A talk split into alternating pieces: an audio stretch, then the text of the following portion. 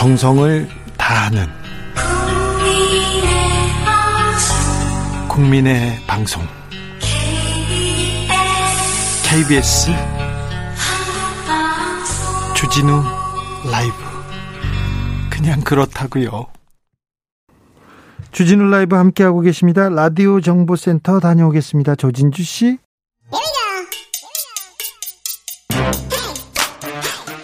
뉴스를 향한 진지한 고민 기자들의 수다 라이브 기자실을 찾은 오늘의 기자는 미디어 오늘 정철훈 기자입니다. 네, 안녕하세요. 뭘 그렇게 탐구하고 계시나?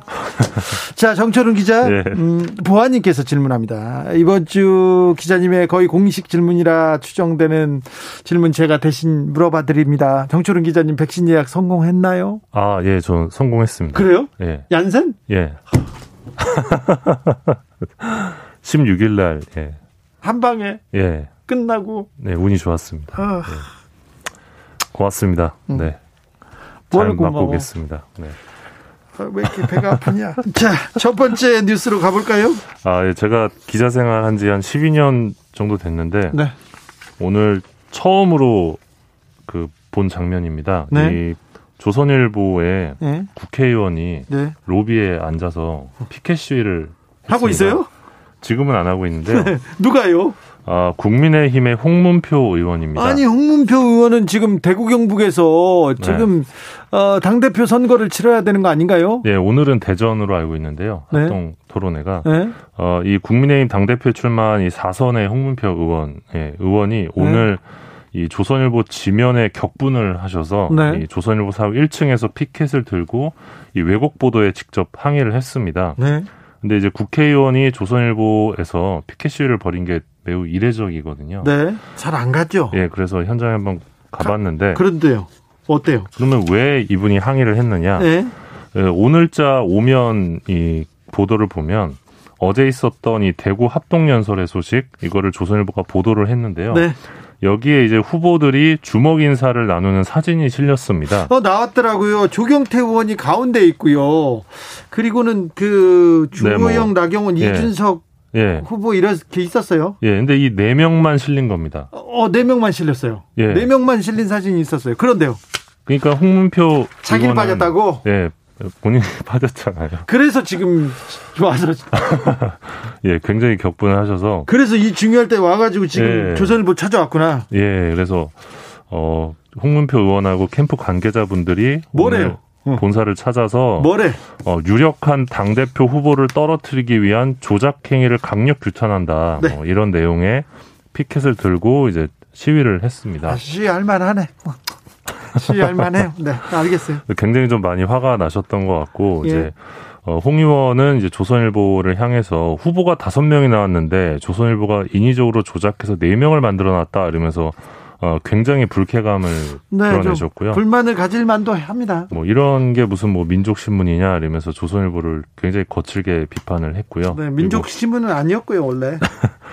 어, 그러면서 이제 방상훈 사장 올 때까지 기다리겠다 했는데 네. 뭐 조선일보 쪽에서는 현재 부재 중이니까 돌아가시라고 했던 걸로 알려졌고요. 예. 어 그러다가 이제 오늘 대전 행사 때문에 이제 가셨어요? 홍 의원은 내려가신 것 같고요. 제가 네. 마지막까지 확인했을 때도 계속 이제 관계자분들이 시위는 하고 계셨습니다. 예전에는 뭐 후보들 그리고 막 대권 주자들이 신문사 중앙일보 조선일보 앞에 가서 막 시위하고 음. 지지자들이 몰려가고 그런 적이 있었는데 요새는 좀 사라졌는데 오랜만에 보는 광경입니다. 네, 아무튼 이 소식을 들은 네. 어, 정청래 더불어민주당 의원께서 페이스북에 글을 남기셨는데 그러니까 언론 개혁합시다 이런 또 한말 더. 알겠습니다. 한 말이 거두시, 거두시더라고요. 어떤 예. 기사로 가볼까요? 예, 아, 이번 주에 가장 핫했던 네, 책이죠. 조국의 시간. 네. 아, 진짜 구하기 힘들었습니다. 네. 아, 겨우 구했는데 아직 안 읽으셨죠? 네, 아직 못 읽었습니다. 예, 아마 읽기가 힘드실 겁니다. 서점에서 구하기가 너무 힘든데. 네. 어, 조국의 시간을 읽어봤습니다. 아, 본인의 회고록이죠. 이 책에서 이제 많은 기사들이 나왔는데 저는 어, 2019년 당시 언론의 시간을 조 전 장관이 어떻게 적어 내려갔을까 한번 그 부분에 집중을 해봤는데요. 네, 어, 미디어 전문 기자니까 또그 예. 측면에서 봤군요. 예, 어, 여기 이 책을 보니까 이 죽을 때까지 못 잊을 장면이 있다. 2019년 9월 23일 집 압수수색 후 기자들이 식당 배달원에게 질문을 던지며 희희낙낙하던 장면이다 이렇게 밝혔습니다. 네, 그거 진짜 좀 이해가 안 되기도 했어요. 예, 뭐 기자들이 웃는 모습들이 뭐 찍혀서 상당히 좀 화제가 되고 논란도 됐었는데 음. 어, 조전 장관은 이 검찰에게 나와 내 가족이 사냥감이었다면 기자들에게는 동물원의 원숭이였다 이렇게 수례했습니다. 예. 어, 이 책에서 조전 장관은 이 검찰이 정보를 흘리면 언론을 대대적으로 보도하고 야당은 맹공을 퍼부었다. 어, 이들에게 윤 전 총, 윤석열 총장은 사심 없는 무오류의 영웅이었으며 어, 법치는 검치였다고 주장하면서 예, 한국 언론은 이 사실 확인 의무를 방기하고 자신들이 반대하는 정치 권력에 대한 저주와 매도에 몰입하며 사실상의 정치 활동을 벌여왔다 이렇게 주장했습니다. 또 다른 내용도 있습니까? 예. 그 본인을 향한 검찰 수사가 초민 초미세먼지 떨이식 수사였다라면서 검찰을 비판하면서 이 동시에 이 법무부 장관 후보 지명 이후에 언론 보도를 가리켜서 어, 기사 하나하나가 몸에 박히는 표창 같았다. 인사청문회 준비단을 통해 해명문을 냈지만 융단 폭격처럼 퍼버지는 뉴스에 압도되어 어, 전혀 효과가 없었다 이렇게 밝혔습니다. 어, 그 당시 취재 행태를 적은 대목이 좀 눈에 띄었는데요. 언론은 나와 내 가족에 대해 스토킹에 가까운 취재 행태를 보였다. 자택 입구에서 새벽부터 심야까지 진을 치고는 가족들이 나가고 들어올 때마다 카메라를 들이대고 질문을 퍼붓다. 온 가족이 사실상 가택 연금 상태가 되었다. 이런 주장을 했고요. 어, 기자들은 집에서 나온 물품을 확인하려고 재활용 쓰레기통을 뒤졌다. 가족을 취재하는 기자들의 눈은 번들거렸고 입에는 가학성 미소가 흐르고 있었다. 조선일보 기자는 내가 치료받은 병원까지 찾아가 무슨 치료였는지 묻고 갔다. 채널 A는 등교하는 아들을 따라붙어 버스에 올라타서 카메라를 들이대고 질문을 퍼부었다. 뭐 이런 대목들입니다. 언론에 대한 비판이 책의 곳곳에 나타나네요. 신원호님께서 그럼 기자들은 울어야 하나요? 얘기했는데 아니 같은 기자로서도 저건 조금 너무 심하지 않나 그런 생각을 해봤습니다. 그 청문회를 안 열어줘가지고 국회에서 언론인들을 모아놓고 자기가 해명을 하는 그런 자리에 있었는데 거기에서 보였던 일부 보수 신문이 기자들의 그 조금 무례함을 보고는 정말 조금 뭐라고 해야 되나요? 같은 기자로서도 좀 부끄럽다는 생각을 했습니다. 기자를 질문을 하면 당당하게 질문을 하고 물어보고 비판할 수 있어요. 그러면 되는데 그냥 거의 누워서 막 이렇게 누워서 막 비아냥거리는 그 부분은 그 태도는 어 상대방이라고 하더라도 만약에 비판하고 그 비난하더라도 그거는 좀 자세가 좀 잘못된 것 같습니다. 예, 그러니까 당시 상황이 사실 장관 후보자를 향한 유례 없었던 취재 행태인 것만은 분명한데요. 어, 또 여러 가지 일들이 또 적혀 있습니다. 또 있어요? 어떤 또또또 예. 또, 또 에피소드가? 예. 더 팩트 기자는 일요일 가족 외식 장면을 찍어서 이 단독 포착 조국 부부의 재충전 휴일 외식이라는 제목을 기사를 올렸다. 이런 대목을 밝히면서 조 전 장관이 이렇게 적습니다. 기자의 질문할 특권은 어디까지인가? 공직을 떠난 사람의 가족 식사 사진을 올리는 것도 알 권리를 위한 것인가? 나와 내 가족 사건만큼 의미 있는 다른 사건, 예컨대 재벌 일가 또는 언론사 사주 일가의 범죄 혐의, 윤석열 검찰총장의 장모와 배우자 등에 대해서는 왜 위와 같은 방식으로 취재하지 않는가? 윤 총장의 애완견 산책 사진을 찍으면서도 질문은 왜 던지지 않는가? 나와 내 가족 사건에서 보여준 광기는 왜 선택적으로 작동하는가? 이렇게 적었습니다. 네. 네 가로세로 연구소 얘기도 했죠. 예, 맞습니다. 그 가로세로 연구소도 이제 허위 사실을 많이 이제 유포를 했는데 조국이 모 여배우가 여러 작품을 하고 CF도 찍을 수 있도록 밀어줬다. 조국 딸이 빨간색 포르쉐를 타고 다닌다. 조국 아들이 고교 시절 여학생을 성희롱했는데 엄마가 등장해서 가해자 피해자를 바꿨다. 이 모두 다 허위 사실인데요. 이거 재판 진행 중이죠? 예, 재판 진행 중이고요. 지난달 25일에 김용호 씨 관련된 명예훼손 소송 관련해서 조 전 장관이 법정에 증인으로 출석을 해서 해당 여배우를 만난 적이 없을 뿐 아니라 어떤 방식으로든 접촉한 사실이 없다. 도저히 용서할 수 없다. 이렇게 말했습니다. 5331님께서 회고록이 변명 같아요 얘기하는데 이거는 조국 전 장관이 쓰신 거예요. 그때 나 있었던 일을 자기 입장에서 주관적으로 쓴 글이 맞습니다. 네. 그때 제가 조국 장관하고 저기 미술관에서 미술관 뒤에 있는 사무실에서 이렇게 어, 조국 장관이 엄청나게 엄청나게 언론에 시달릴 때 제가 있었는데 제가 거기 갔다고 조선일보에서 기사가 예, 또 대문짝만 대문짝만 네. 있어가지고 아니 네. 기자가 만나면 안 됩니까? 또뭐또또 또, 또 얘기하면 안 됩니까? 왜 그러는지 참 0702 님께서 기자의 직분은 알겠으나 거의 하이에나 수준 윤리나 도덕적 행태는 사라져버린 몇몇 몰상식한 기자들이 전체 기자들 욕먹이는 것 같습니다. 기자의 자격이 없는 기자가 기자란 게 안타깝죠. 얘기합니다. 1989님께서 저는요. 박근혜 전 대통령 때도 그렇게 취재했다고 생각합니다. 정치적 잘못, 과오만 취재해야지 개인적인 부분, 미용이나 피부 관리 등등 다 까불렸어요. 어, 탄핵 찬성하고 아직도 실망이 안 풀리지만 그런 사소한 개인적인 부분까지는 적나라하게 보도한 것은 잘못됐다고 생각합니다. 뭐, 뭐, 지적할 수 있는 지적이라고 생각합니다. 이 기자들이 좀 새겨 들어야 됩니다. 저도 새겨 듣겠습니다. 다음은 어떤 이야기로 가볼까요? 네, 그 조국 전 장관 관련해서 조금 더 말을 보태면 이제 그만하셔도 네. 네 앞에서도 하고 지난번에도 했어요. 자, 알겠습니다. 네. 많이 어... 보탤 말이 있어요? 그래도 마무리할 말이?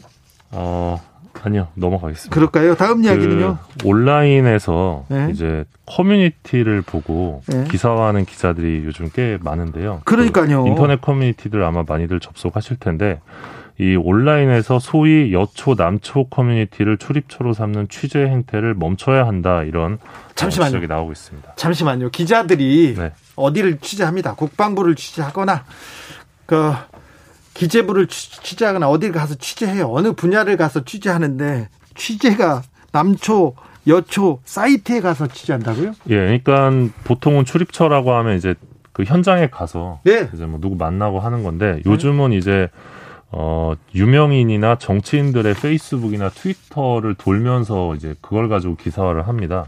그래요? 예. 그러니까 맞아요. 받아쓰기 책상에 앉아서. 네. 네. 근데 이제 그걸 넘어서서 이제는 커뮤니티도 돌아다니면서 기사거리를 찾는 건데, 예. 커뮤니티를요? 네. 예, 인터넷 커뮤니티. 네네. 네. 근데 이 인터넷 커뮤니티 게시글의 경우는 이 작성자가 누군지 알 수가 없죠. 그리고 네. 정확성도 검증되지 않은 아니 기사들을 퍼다가 이렇게 네. 커뮤니티에 쓰는 건데 이게 정 반대로 됐네요. 그러니까 말 그대로 이용자의 의견인데 이걸 가지고 이제 무분별하게 기사화를 하면서 어 오히려 좀 문제를 유발하고 있다 언론이 네. 이런 지적이 나왔습니다. 네 맞아요. 어, 언론인권센터가 어제 논평을 이와 관련해서 논평을 냈는데 네. 어 취재도 팩트 체크도 없이 익명성을 기초로 한 인터넷 커뮤니티를 출입처로 삼아 이 자극적인 소수 의견과 일방적인 문제 제기를 보도하는 것은 직업적으로도 사회적으로도 무책임한 일이다 이런 비판을 했습니다. 네. 어, 예를 하나 들면 6월 1일자 중앙일보 기사입니다. 어, 얀센 여자 먼저 맞으면 나라 뒤집히나 여초서 남녀 차별 논란 이런 기사가 하나 있고요. 네. 세계일보 기사를 보면 얀센 접종 남녀 차별 불만 여자가 먼저 맞으면 나라가 뒤집혔겠지 이 기사인데요. 네. 어, 두 기사가 보도된 이후에 여성을 향한 비난이 쏟아졌다고 하는데 실제로 여초 커뮤니티 소위 여초 커뮤니티 내부에서 어, 이런 의견이 나왔을 수도 있는데 네. 이 대표적인 여초 커뮤니티로 꼽히는 여성 시대의 경우는 회원 수가 80만 명 네, 정도고요. 네, 맞네요.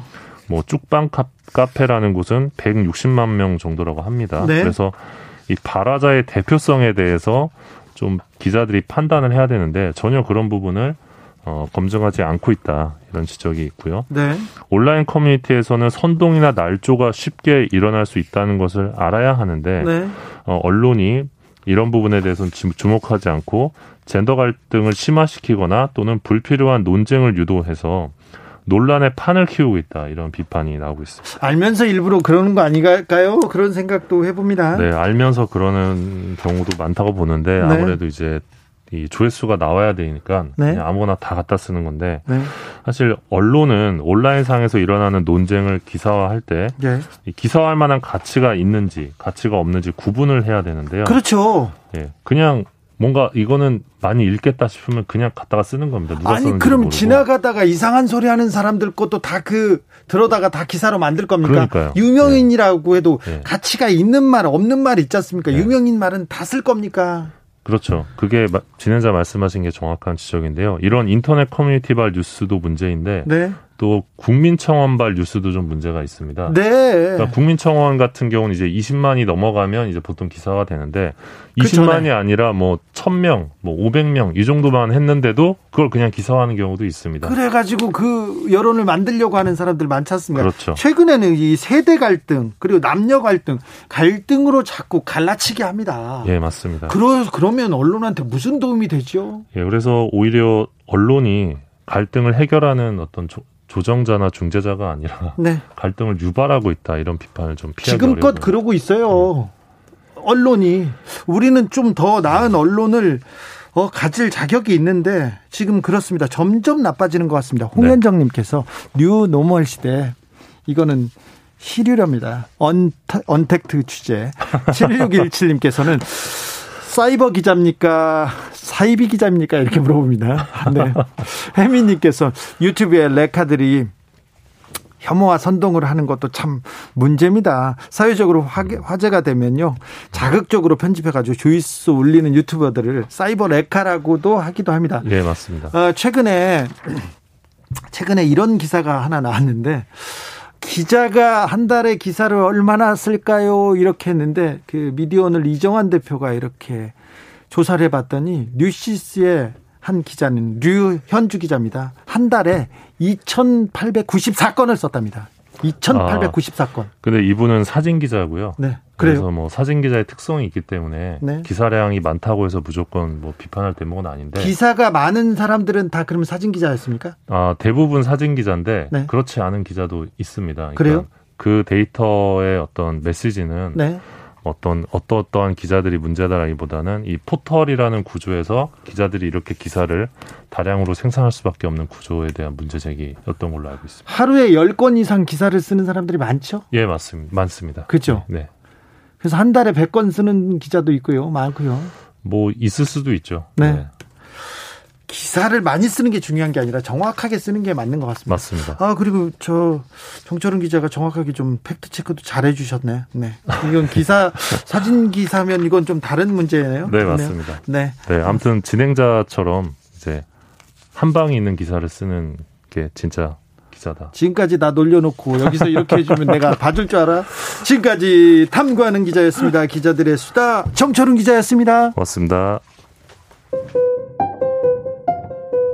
정치 피로, 사건 사고로 인한 피로, 고달픈 일상에서 오는 피로. 오늘 시사하셨습니까? 경험해 보세요. 들은 날과 안 들은 날의 차이. 여러분의 피로를 날려줄 저녁 한 끼 시사. 추진우 라이브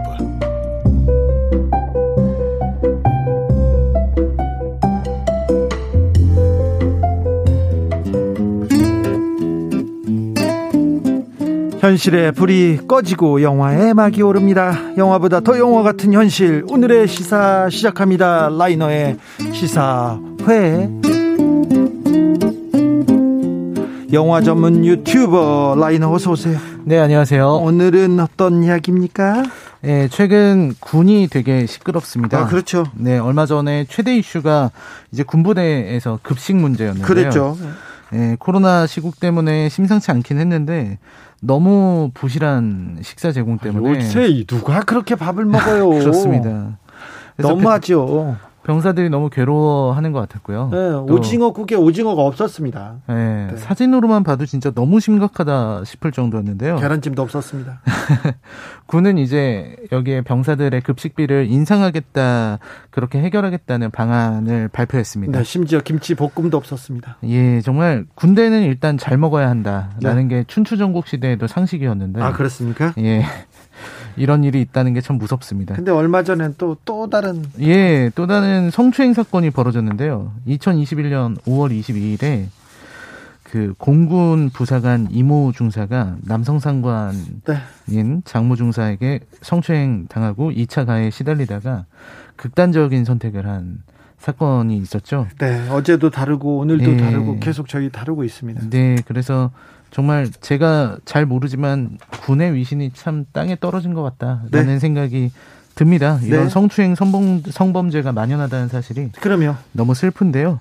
이렇게 말이 많은 군이기 때문에 사실 군을 다룬 영화는 제법 있어 왔습니다. 네. 어, 특히 대표적인 게 이제 용서받지 못한 자라고요. 용서받지 못한 자요? 예, 그 윤성빈 감독의 작품이고 음. 또 이제 그 하정우 씨가 나오는 네. 하정우 씨의 그 굉장히 현실적인 그런 말년병장 연기가 아주 훌륭했다는 평가를 네, 네, 이거 굉장히 호평을 받았죠. 네, 그런 작품인데요. 네. 거기서 이제 주인공 윤종빈 감독도 아, 여기서 예, 연기를 감독. 했다면서요? 예, 윤종빈 감독이요. 연기를 했다면서요? 예, 거기서 이제 어, 고문관으로 나오는 고문관 캐릭터. 그분은 그 준비 안 하고 가도 딱 고문관 잘, 아, 잘할 거예요. 예, 예. 그대로 하면 됩니다. 너무, 일상대로. 네. 너무 잘해서요. 네. 이제 분장도 손바닥, 필요 없어요. 손바닥 맞는 장면이 되게 인상적인. 아 그래요? 네, 그런 장면. 그 연기 아니에요. 아 예. 네, 그건 확실합니다. 네, 그래서 이 작품은 이제 그 군대 부조리를 바꾸겠다라고 했었던 주인공이 들어가서 오히려 군대 내의 그 부조리를 이겨내지 못하고 극단적인 선택을 한다는 그런 이야기를 담은 작품이었는데요. 네. 오늘 이야기를 나눠볼 작품은요. 예. 연상호 감독의 단편 애니메이션 창이라는 작품입니다. 연상호 감독의 단편 애니메이션 창이요? 연상호 연상호 감독이 애니메이션 영화를 만들었습니까? 네, 연상호 감독은 원래 애니메이션 감독입니다. 아, 원래는 네, 원래 지금 뭐 많은 분들이 뭐 부산행이라든지 네? 반도 이런 작품 때문에 어 좀비 영화 감독 아닌가 이렇게 생각하실 수 있겠는데 그렇겠죠. 네. 원래 연상호 감독은 굉장히 사회의 낮은 곳 그리고 아주 어두운 곳을 조명하고 사회를 비판하는 그런 사회 비판 애니메이션을 많이 만드신 분이세요. 네. 그래서 뭐 돼지의 왕이라든지 사이비라든지 뭐 이런 창 같은 이런 네. 작품들이 굉장히 유명합니다. 네.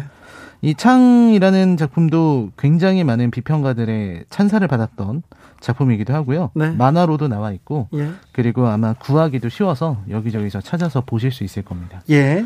창의 줄거리 속으로 걸어 들어가 볼까요? 네, 이 창은요, 이 전방 부대를 그 배경으로 하고 있어요. 네. 이 전방 부대인데 거기 정철민이라는 병장이죠. 분대장인데요. 네. 그 분대장이 주인공입니다. 근데 이 친구가 생활하는 내무반, 지금은 생활관인데 그 생활관에 창이 없어요. 그게 부식 창고를 생활관으로 개조한 거라서 그 밖에서 안을 들여다볼 수 있는 창이 없습니다. 그래서 그 안은 이제 자기들만의 세상이 되는 거죠. 그래서 뭐 처음 나오는 장면이 이제 어그 저녁에 자기들끼리 외부에서 사온 이런 순대라든지 떡볶이 같은 거 놓고 소주 한 잔 하는 그런 장면이에요. 네. 그래서 그렇게 군 생활을 나름 잘하고 있다라고 나옵니다. 그리고 족구 대회 하는데 이 분대가 우승하기도 하고요. 예. 바로 거기에서 이제 신병이 오게 되는 겁니다. 오랜만에 들어오는 신병인데요. 여기는 대부분이 병장이고요. 막내가 상병인 그런 오, 곳입니다. 네. 그러니까 자, 이 신병 입장에서는 자기 선임이 1년 이상 차이가 나니까 네. 그러니까 되게 풀린 군번이라고 흔히 얘기하는 그런 상황인 거죠. 네. 근데 신병이 오는데 이 신병이 약간 관심사병 같은 그런 느낌이에요. 그래서 대대장이 가장 잘하는 분대니까 이 분대에 집어넣어라 라고 명령을 해서 어, 중대장이 이제 철민이에게 좀 잘좀 좀 부탁한다고 신병을 받은 거죠. 예. 근데 신병은 뭐 굉장히 뭐 모든 신병이 그렇지만 잘 모르고 잘 못하고 이런 상황이었습니다. 그랬는데 철민이가 그날은 좀 부조리한 걸 목격했어요. 옆에 분대가 자기보다 조금 선임이라는 이유로 좀 자기가 생각하는 아주 어, 성실한 친구의 휴가를 그쪽에서 뺏어갔거든요. 예. 그래서 아 이건 부조리하다 생각하고 있다가 아 이 새로운 신병 영수 영수를 내가 어, 제대로 된 FM 병사로 만들겠다.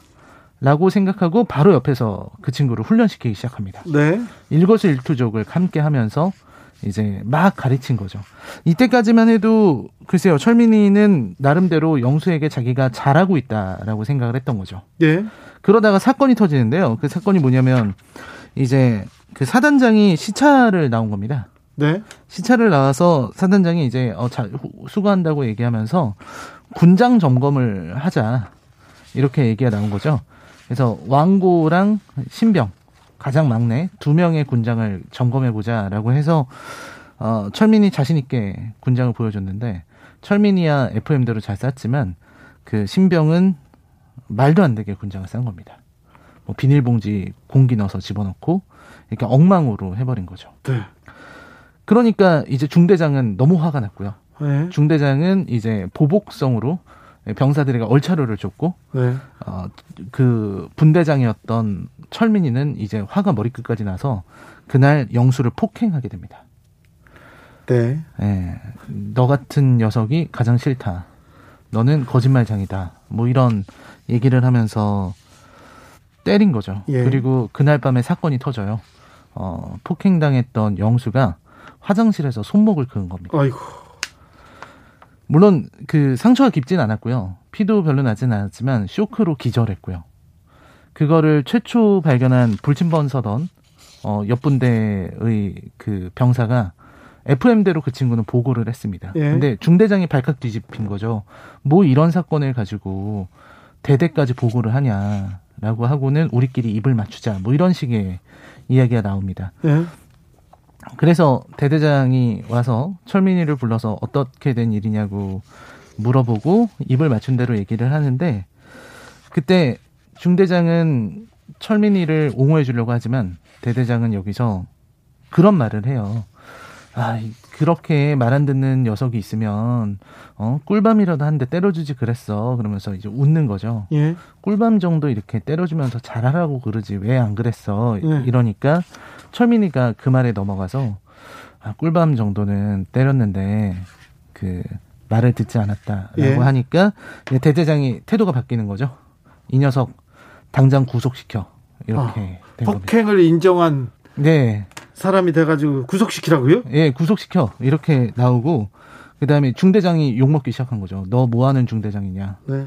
어, 이 군대에 만연해 있는 이런 가혹행위, 구타 이거를 내가 끊어버리겠다라고 하면서 이제 군대 부대는 이제 뒤집어진 겁니다.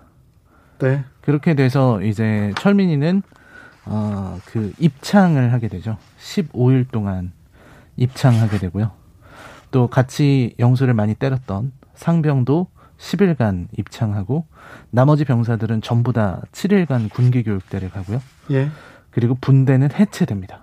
해체돼요? 예. 분대 자체를 해체하는 네. 거죠. 그러니까 철민이는 사실 자신만의 유토피아를 꿈꿨습니다. 영수가 말 잘 듣는. 네. 그런데 분대가 해체되고 나니까 군생활 말년을 처음 보는 사람들이랑 해야 됐던 거죠. 네. 그래서 나머지 군생활은 그냥 죽은 사람처럼 뭐 대화도 사람들이랑 안 하고 자기 자리에서 누워서 보내게 됐거든요. 네. 그리고 이제 제대 날짜가 다가오는 거죠. 제대하는 날짜가 다가왔는데 그 대대장은 마치 이 일이 아무 일도 아니라는 것처럼 예, 얘기를 하는 겁니다. 어, 그 영수가 참 말 안 듣는다. 네가 고생이 많았다 이러면서 껄껄껄껄 웃으면서 이제 제대하니까 전역하니까 너는 이 안에서 있었던 일은 싹 다 잊어야 한다. 이렇게 단단히 얘기를 해주고 네. 마지막에 영수를 만나요. 네. 그 전역하는 날 그때 어, 할 말이 있냐고 너 혹시 편하냐고 하나만 물어보자고 물어봅니다. 여기에서 만화랑 애니메이션이 얘기가 좀 달라지는데요. 어, 만화에서는 어떤 답을 했는지 정확히 나오지 않지만 이, 이 연상호 감독의 애니메이션에서는 영수가 크게 외칩니다. 지금 편하다고. 네. 네, 편합니다. 정철민 병장님과 함께 있었을 때보다 훨씬 편합니다. 라고 외칩니다. 그래요? 네. 이게 되게 어, 말해주는 게 되게 많은데요. 사실 이걸 보다 보면은 철민의 입장에서 영화를 보게 되기 때문에 영수가 되게 미워지거든요. 네. 흔히 군대에서 말하는 되게 말 안 듣는 병사, 그리고 좀 답이 안 나오는 이런 병사라고 생각하기가 쉽고, 또 이 친구가 사고를 쳤기 때문에 모두가 손해를 봤다. 이렇게 생각하기가 쉬운데, 이 마지막 장면에서 네. 연서우 감독은 이 어떤 폭력의 주체, 가혹한 폭력을 휘두르고 가혹행위를 했던 사람이 철민이었다는 사실을 놓치지 않고 있는 겁니다. 그렇죠. 그러니까 나는 부대를 위해서 그랬다. 그리고 네. 난 영수를 위해, 위해서 그랬다라는 식으로 자기를 변호하고 있지만 네, 네. 그거는 그거는 자기만의 생각이었던 거죠. 그렇죠. 음. 실그 이 영수가 볼 때 철민은 세상에서 제일 무서운 자기 그때. 옆에서 항상 자기를 괴롭히고 음. 그리고 자기가 실수했다고 폭력을 휘두른 그런 사람이었던 거죠. 네. 그래서 자기는 극단적인 선택도 하려고 했었다. 아, 네, 많은 거를 생각하게 하네요, 갑자기. 예, 그리고 사실 이 대대장의 태도나 이런 게 되게 뻔뻔해서요. 네. 그 사실 저는 이, 이 영화를 선택한 이유도 그 최근 그 군 성추행 관련해서 네. 이군 관계자들이 대응하는 걸 보면은 되게 뻔뻔하게 네. 책임 회피를 하려고 하잖아요. 네. 근데 이 애니메이션에 대한 사람들의 많은 네. 이제 일반적인 관객분들의 많은 리뷰를 보면 모든 사람들이 입을 모아서 대대장을 비판하고 있습니다. 아, 그래요? 대대장의 그 뻔뻔한 태도. 이 대대장 그 실화 영화로 실사 영화로 만들었으면 김은성 배우가 했으면 아주 잘했을 것 같아요. 네. 네. 너무 잘하실 것 같습니다. 그렇죠. 네. 4963님께서 military 법정 영화 중에 고전은 A Few Good Men 빼놓을 수 없습니다. 군부대 가혹행위를 고발하죠. 탐 크루즈하고 네. 데미 무어 나왔었죠. 데미 무어 나왔었고요. 네. 그거는 이제 군대 내에서 일어났던 그그 code red라고 하는 네. 그런 어떤 가혹행위 네. 그걸 다룬 작품이었죠. 아, 오늘도 감사했습니다. 시사회 오늘의 작품은 단편 애니메이션 창이었습니다. 아, 네, 많은 생각을 던져주게 하는 영화였네요. 라이너 오늘도 감사합니다. 네, 고맙습니다. 교통정보센터 다녀오겠습니다. 임초희 씨.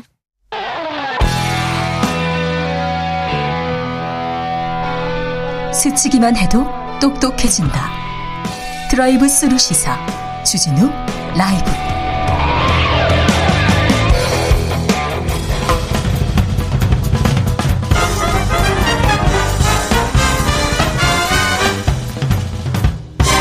훅 인터뷰 모두를 위한 모두를 향한 모두의 궁금증 훅 인터뷰 코로나 시대 올림픽이라 도쿄 올림픽이 며칠 안 남았습니다. 50일도 채 남지 않았는데 아, 일본과 IOC는 강행하겠다고 합니다.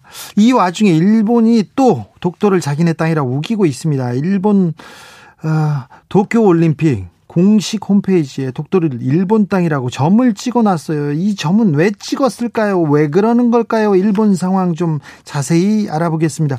호사카 유지 세종대 교수님, 안녕하세요. 예, 안녕하세요. 교수님. 네. 어, 독도를 자국 영토로 표기하고 나섰는데요. 일본이 교묘하게 네네. 교묘하게 자세히 봐야 알 수 있을 정도의 점을 이렇게 찍어놨더라고요. 이, 예, 맞습니다. 이 일본의 속셈은 뭡니까? 예, 2019년 7월에 예, 한국 쪽에서 그 항의를 했거든요. 네.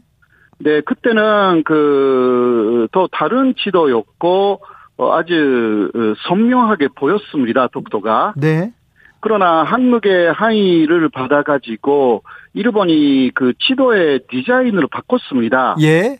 그래서 사실 현재는 그 맨눈으로는 안 보이는 상태가 되어 있고요. 자세히 보면 보입니까?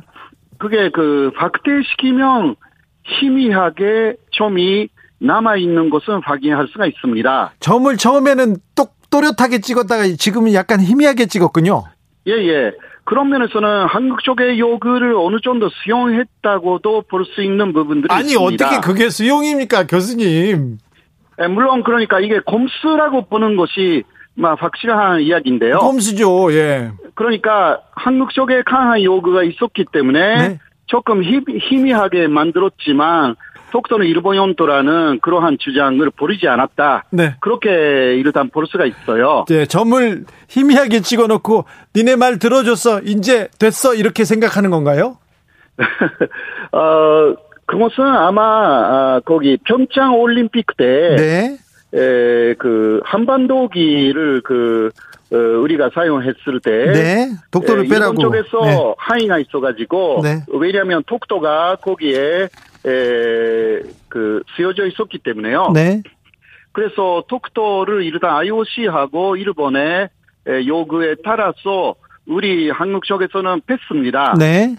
그러니까 한국도 그렇게 했기 때문에 네. 일본은 어, 이번에 한국 쪽의 요구가 있어서 아마도 그대로 남기지 않고 일단 희미하게나마 보통 눈으로는 보이지 않게 그렇게 만든 것 같습니다. IOC가 중재를 해서 평창 올림픽 때는 IOC하고 일본하고 항의해서 빼달라고 해서 뺀 건데 이번에는 왜 IOC가 중재를 이렇게 안 하고 있습니까? 왜 외면합니까? 네, 이 부분은 그 IOC에게 지금 그 어, 한국 정에서도 상당히 계속 그 항의를 하고 있어가지고 예. 그리고 정확한 경위를 그 알아내야 합니다. 네. 그러니까 언론 쪽에서도 IOC에게 물어봐가지고 네. 이게 그때는 받아들였는데 이번에 왜 그 받아들이지 않는가라는 네. 정확한 이야기를 들어야 하고요. 예. 사실상 어, IOC를 규탄해야 되는 게 첫 번째입니다. 예, 예.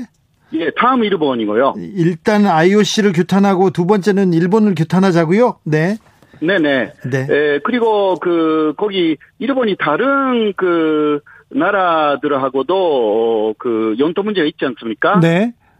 예를 들면 중국 대만하고 사이에서는 생각외로도 조도 문제가 있습니다. 네. 그런데 중국하고 대만은 이번에 그 조도가 그려져 있지만 항의하지 않았습니다. 예. 일본에. 그래서 네. 그 부분은 그대로 남아 있고요. 네. 어, 그리고 러시아하고 일본 사이에서 문제가 되고 있는 네. 그 남크리리오르도 예. 어그 홋카이도 쪽에 있는 이 네 개 섬에 대해서는 러시아가 우리하고 똑같이 항의했습니다. 예. 왜냐하면 러시아가 시료 지배하고 있으니까. 네, 그런데요. 그런데 네, 그러나 거기에 대해서 일본은 희미하게 만들지도 않고요. 그대로 남겼어요. 지금 그 일본이 그냥 자기네 땅이라고 계속 우기고 있는 형편이네요, 다. 예. 그래서 러시아 쪽에서 화가 나가지고 예. 지금 그 올림픽 선수단을 거기에 이름을 보내서 어그 남크리리오르도 중에서 가장 큰 그나시리 섬 거기에서 어 그 어, 합숙 훈련을 실행하고 있습니다. 아 그렇군요. 그러니까 차기 연도라는 것을 그대로 일본에 보여지고 있는 거죠. 네. 그러니까 우리도 그런 식으로 먼저 독도에서 어, 독도 수호 군사 훈련을 2월에 많이 했거든요. 네. 이제 2월에 됐으니까 네. 어, 이, 그 독도 수호 훈련을 아주 바르바르하게 하는 것도 하나의 방법이고요. 아, 네. 군사 훈련을 독도에서 하는 게 독도 수호 훈련을 하는 게 효과적일 것이다. 예, 예. 그러니까 너무 그 올림픽 보이콧이라는 카드는 마지막 카드이고요. 예. 어, 그, 먼저 코에 들어버리면 이게 자유롭지 못합니다. 우리가요. 네네. 여러 예. 가지 카드를 써야 되기 때문에. 네. 예. 일단 영토. 일본에 예, 지금 그, 그게 도쿄 올림픽 그 조직위원회의 공식 사이트이거든요. 네. 근데 그 일본 쪽에서는 일본 정부는 이게 한국 요구를 수용할 수 없다 이렇게 말하고 있지만 네. 조직위원회 쪽에서는 이그 어, 사이트의 지도는 연도하고 전혀 관계 없다고 또 탄소리하고 있습니다. 네네.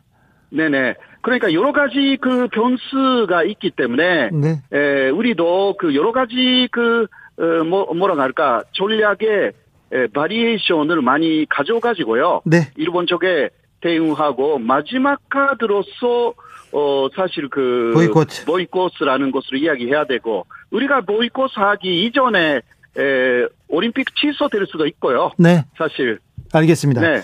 영토 어, 저는 보고 있고요. 네네. 어 그래서 음 이게 너무 강력하게 해가지고 특성화 분쟁 지역이다. 라는 것을 그 주변 국가들이 생각하면 안 되고요. 네. 제 생각은. 네. 그러나 일본 쪽의 대응에는 그 독도가 한국 연도라는 것을 어, 평화스럽게 자연스럽게 또 세계 알리는 방법들이 많습니다. 네, 알겠습니다. 어, 그렇게 하여서 어그 어, 어, 오히려 한국에 대 한국의 독도에 대한 시료 지배를 더 강화시키는 방향으로 나가는 게 좋죠. 알겠습니다. 자연스럽게 부드럽게 네네. 독도 수호 훈련하면 네. 아, 좋은 효과가 있다. 네. 예, 예를 들면 독도에서 어그 독도를 지키는 50년 정도의 울릉도 경찰이라든가 있거든요. 네. 독도에 그런 분들에게 예, 백신 접종을 우선적으로 해주고 백신 일본은 접종. 백신 접종 계속 늦어지는 나라이거든요. 네. 그러니까 한국은 독도에서도 접종을 했다. 네. 아, 이런 것을 그 세계에 좀 한번 홍보하면 알겠습니다. 아, 독도에서도 한국은 백신 접종을 했구나라고 하여서 독도는 한국 연도. 네. 어, 이러한 인식으로 또 어, 그, 심어질 수도 있고요. 알겠습니다. 독도수 훈련하고, 그 다음에 독도에서, 독도에 계신 분들 다 백신 접종하고, 아, 그러면, 아, 평화적으로, 자, 저, 또, 또, 아, 조, 부드럽게 이렇게 또 주장을 할 수 있겠다. 왜냐면요. 네? 지금까지 예를 들면, 어, 이번에는 그 올림픽 그 콘시코 홈페이지에 치도가 문제가 됐지만, 예. 현재까지 일본의 그 어, 외교 촌소라든가 방위 백소라든가 그런 데는 독도는 일본의 고유 용도라고 또 교과서에서도 많이 나왔지 않습니까? 예, 예. 예. 근데 그때가 사실 그 이 도쿄 올림픽 홈페이지는 용도를 그 표시하는 것이 아니라 그게 그 성화 본송의 루트만 네. 지금 지도이거든요. 예, 성화 봉송 루트를 지금 예, 그러니까 예. 용도하고 관련이 없습니다. 예. 사실상. 네. 그러니까 아, 그 예를 들면 교과서 문제라든가 그때가 더 심각해요. 독도 문제로서는. 알겠습니다. 그때 이상의 지금 그 움직임이 보이고 있어가지고요. 알겠습니다. 어, 약간 이거 그 분쟁 지역화 하면 안 되고, 물론 독도는 한국 연도이기 때문에 당연한 주장을 해야 되는데 관리를 하면서 해야 되고, 어, 또 효과적인 방법은 얼마든지 있다. 네. 저는 그렇게 보고 있습니다. 알겠습니다. 분쟁 지역으로 가면 안 된다. 그런데요, 얼마 전에 핫도야마 유키오 전 총리가 네. SNS에 독도는 미국이 인정한 한국 영토 이런 취지의 견해를 밝혔어요. 근데 일본 네. 내에서도 야 독도는 한국 땅이야 이렇게 어, 생각하는 사람들이 있습니까? 있습니다. 그래요? 아, 예, 예. 또 하토야마 촌리는 저의 그 고등학교, 대학교 선배이고요. 아, 예. 명문학교 나오셨네요. 예. 그 사람, 그분이 한국에 왔을 때 네. 에, 저를 그 불러가지고 네. 독도 이야기 해달라고 하니까 아. 제가 한 시간 반에 걸쳐서 독도는 한국 용도라는 이야기를 해줬어요. 아 예. 그게 2009년의 이야기였습니다. 그렇습니까? 그 이후 그분도 공부를 하셔가지고 예. 미국의 에, 그 지명위원회 사이트에 예. 독도의 집권 국가는 한국이라고 나와 있거든요. 네. 그리고 어 그것이 그 2008년에 한때 그 독도의 주권 국가가 한국이라는 부분이 삭제됐습니다. 예. 이번에 로비로. 네. 그러나 일주일 만에 그 회복되었잖아요. 예, 예. 그때 일본이 거기에 대해서 항의를 하지 않았습니다. 아, 예. 그 하토야마 유키오 전 총리는 이곳을 또 말하면서 그때 일본이 항의를 하지 않았기 때문에 독도가 한국연도라는 것을 인정한 곳이다. 이러한 발언도 지금까지 해왔습니다. 아, 네. 뭐 역사의식이 또 똑바로 좀 잡힌 사람들도 있군요. 있어요. 그 하토야마뿐만이 아니라 예. 어, 그런 사람들이 많지는 않지만 예를 들면 일본의 그 역사 어, 교사를 중심으로 어, 예를 들면 그 노조 사회과 교사 노조라든가 각지에서 독도는 한국이 말하는 대로 한국의 연도다. 예. 이렇게 주장한 어, 그 역사 교, 어, 그 교사 노조들이 꽤 있습니다. 네네. 아, 저기, 선생님, 저기 도쿄올림픽 예. 그리고 패럴림픽 자원봉사자 만여 명이 사퇴했다는 기사를 봤는데요. 네. 아, 일본 내에서도 아이고 올림픽 좀 도쿄올림픽 어렵겠다 이렇게 생각하는 사람들이 좀 많나 보죠? 80% 이상이 지금 취소 혹은 다시 용해해야 된다. 80% 이상이요? 이고요. 예. 어, 그리고 그 요인 중 하나는 코로나가 계속 확대돼 가지고 그리고 일본 안에서는 거의 50% 이상이 변이 바이러스로 바뀌었습니다. 도쿄는 75% 이상이 변이 바이러스가 되었고요. 예. 오사카에서는 90% 이상 변이 바이러스입니다. 네. 지금 그 중증 환자들이 에, 한국의 여러 배 이상 일본에서 나와 있어가지고 네. 계속 심각하게 움직이고 있기 때문에 에, 이러한 상황에서 뭐가 올림픽이냐 네. 일본 사람들이 굉장히 많고 화가 나 있는 거죠. 그래서 어? 그러한 분위기 속에서 어, 보란티아 사람들이 만 명 정도가 사퇴를 했습니다. 아, 네. 앞으로 그러한 움직임이 더 가속화될 가능성은 충분히 있습니다. 네. 어, 일본은 저기 코로나 상황이 좀 심각한 것 같아요. 어제 한국의 사망자가 3명인데 일본은 100명이 넘더라고요. 예, 요새는 그 216명, 그 7월 16일에 가장 많았고요. 200명이 넘었어요? 하루에? 예, 예. 예. 하루 사망자가요? 예, 예. 하루에요. 와. 네, 그 다른 날은 그 10명에서 어 110명 사이. 네, 네. 그게 가장 많습니다. 일본이. 아. 네, 그 일본의 인구가 한국의 2.2배 정도 이거든요. 네.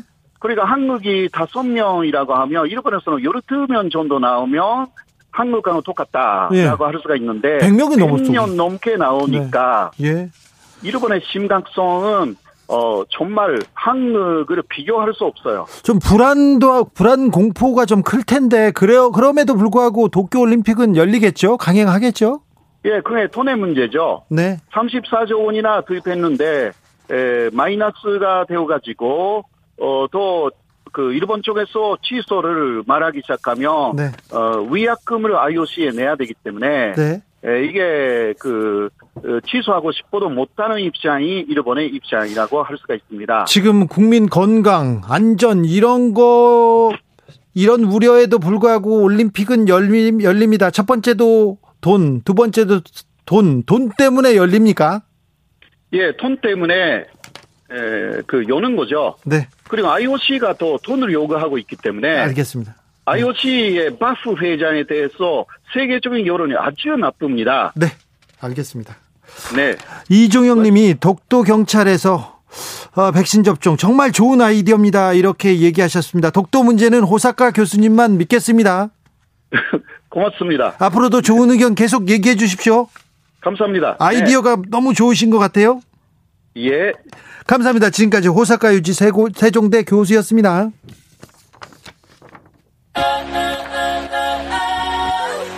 오늘도 수고하고 지친 자들이여 여기로 오라. 이곳은 주기자의 시사 맛집 주토피아 주진우 라이브.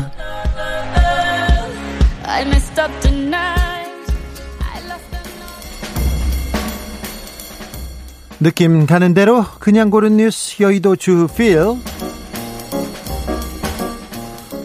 화이자가 밀수품도 아니고 더 이상 창피해서 창피해서 대구에서 살 수 없다 머니투데이 기사인데요 어, 국민청원 게시판에 권영진 대구시장의 공식 사과를 요청합니다라는 제목의 글이 올라왔습니다. 그래서 기사가 마구 쏟아졌는데요.